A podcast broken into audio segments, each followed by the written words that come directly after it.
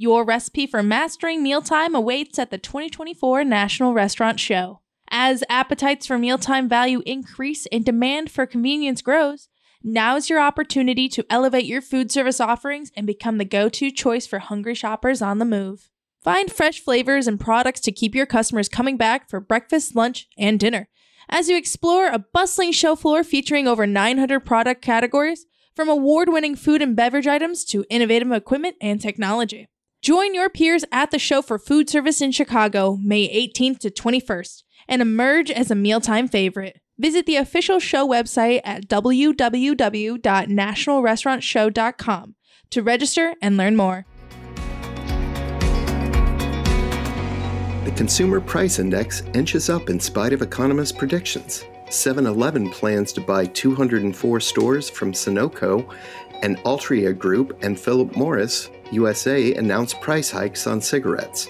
Welcome to Retail Daily, your quick look at the top news from Supermarket News and CSP Daily. I'm Tim Inklebarger, editor of Supermarket News. And I'm CSP Senior Editor Hannah Hammond. While many economists are saying inflation is on the way down, the latest Consumer Price Index shows a 0.3% increase in the month of December. That number is higher than the estimated 0.2% and for the year, the CPI was up 3.4%. Projections for the last 12 months came in at 3.2%. The year over year core CPI was the lowest since May 2021, but it still registered an increase of 0.3% in December and 3.9% for the year. Shelter costs provided the biggest bump to the core CPI. Food prices rose 0.2% in December, replicating November's increase. A federal appeals court ruled on January 3rd for the Food and Drug Administration to reconsider the agency's decision of barring two makers of flavored liquid for e cigarettes from marketing their products. The ruling of the U.S. Court of Appeals for the Fifth Circuit in New Orleans paves the way for the makers to attempt to reverse their marketing denial orders. A decline in the frequency of online grocery orders drove a 1.2% year-over-year drop in total online sales to 95.8 billion in the US online grocery market in 2023, according to the new Brick Meets Click Mercatus Grocery Shopper Survey. It's the second year in a row the order frequency of active monthly users declined, according to the report, which surveyed 21,000 US shoppers. That year over year contraction in online orders came in at 6% compared to the prior year, surpassing the 4% year over year decline in 2022. 7 Eleven has entered into an agreement to acquire 204 stores from Sunoco, which includes Stripes convenience stores and Laredo Taco Company restaurants, for approximately $1 billion. Located across West Texas, New Mexico, and Oklahoma, these stores will join the more than 13,000 7 Eleven, Speedway, and Stripes locations that 7 Eleven operates, franchises, or licenses across the United States and Canada. With the addition of these stores, 7 Eleven will own and operate all Stripes and Laredo Taco Company locations nationwide. Walmart and Microsoft teamed up for a keynote session on generative AI at the Consumer Electronics Show in Las Vegas earlier this week, and the tech could impact grocery shoppers in the very near future. In addition to talking about an expanded drone delivery service, Walmart CEO Doug McMillon, who shared the stage with Microsoft head Satya Nadella, revealed upgrades to the retailer's in home delivery program, which includes automated replenishment. Guided by art- artificial intelligence, the automated replenishment system is designed to track the shopping and consumption habits of consumers and will use the data as a base point to determine when items are automatically restocked. Kwik Trip recently rolled out year end statistics, including sales volume for some big sellers. The La Crosse, Wisconsin based convenience store chain served just under 560 million customers in 2023 selling 26.8 million chicken tenders, 38.1 million Glazer's donuts, 46.3 million coffees, and 25 million gallons of milk.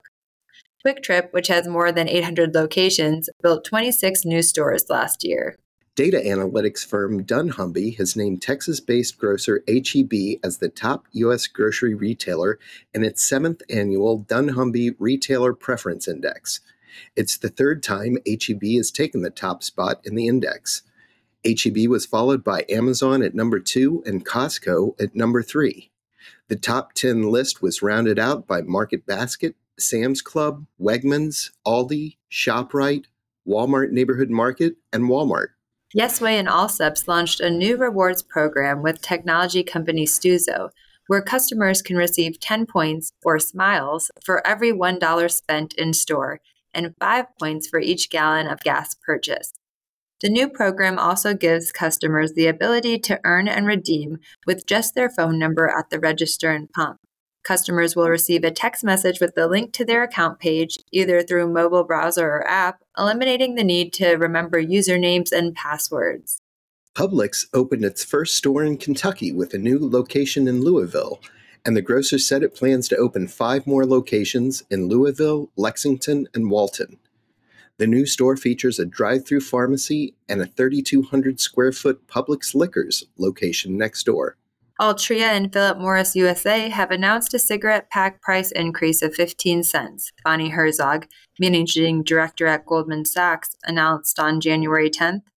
The change is effective on Sunday and affects Marlboro, primarily non-menthol, Basic, L&M, and L&M simple tobacco cigarettes. Unusual winter weather in Texas has left several Trader Joe's locations in Colorado high and dry when it comes to inventory, According to local affiliate Fox 31, Trader Joe's locations in the Denver area were out of staples like eggs, milk, and fresh produce. Texas was slammed with snow and ice earlier in the week, which has caused supply chain issues from some Trader Joe's products. Mobile app builder Rovertown has hired Chris Patton as its head of integrations and implementation.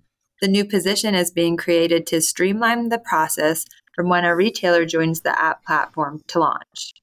The Fresh Market is opening its first Pittsburgh location at a former Whole Foods location in the neighborhood of East Liberty.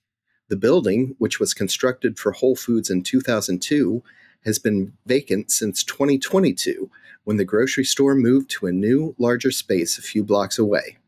And that'll do it for today's episode of Retail Daily. Subscribe on Apple Podcasts, Spotify, and more for your daily dose of retail news. For more on these stories, visit CSP Daily News or supermarketnews.com. I'm Tim Inklebarger. And I'm Hannah Hammond. Have a great day.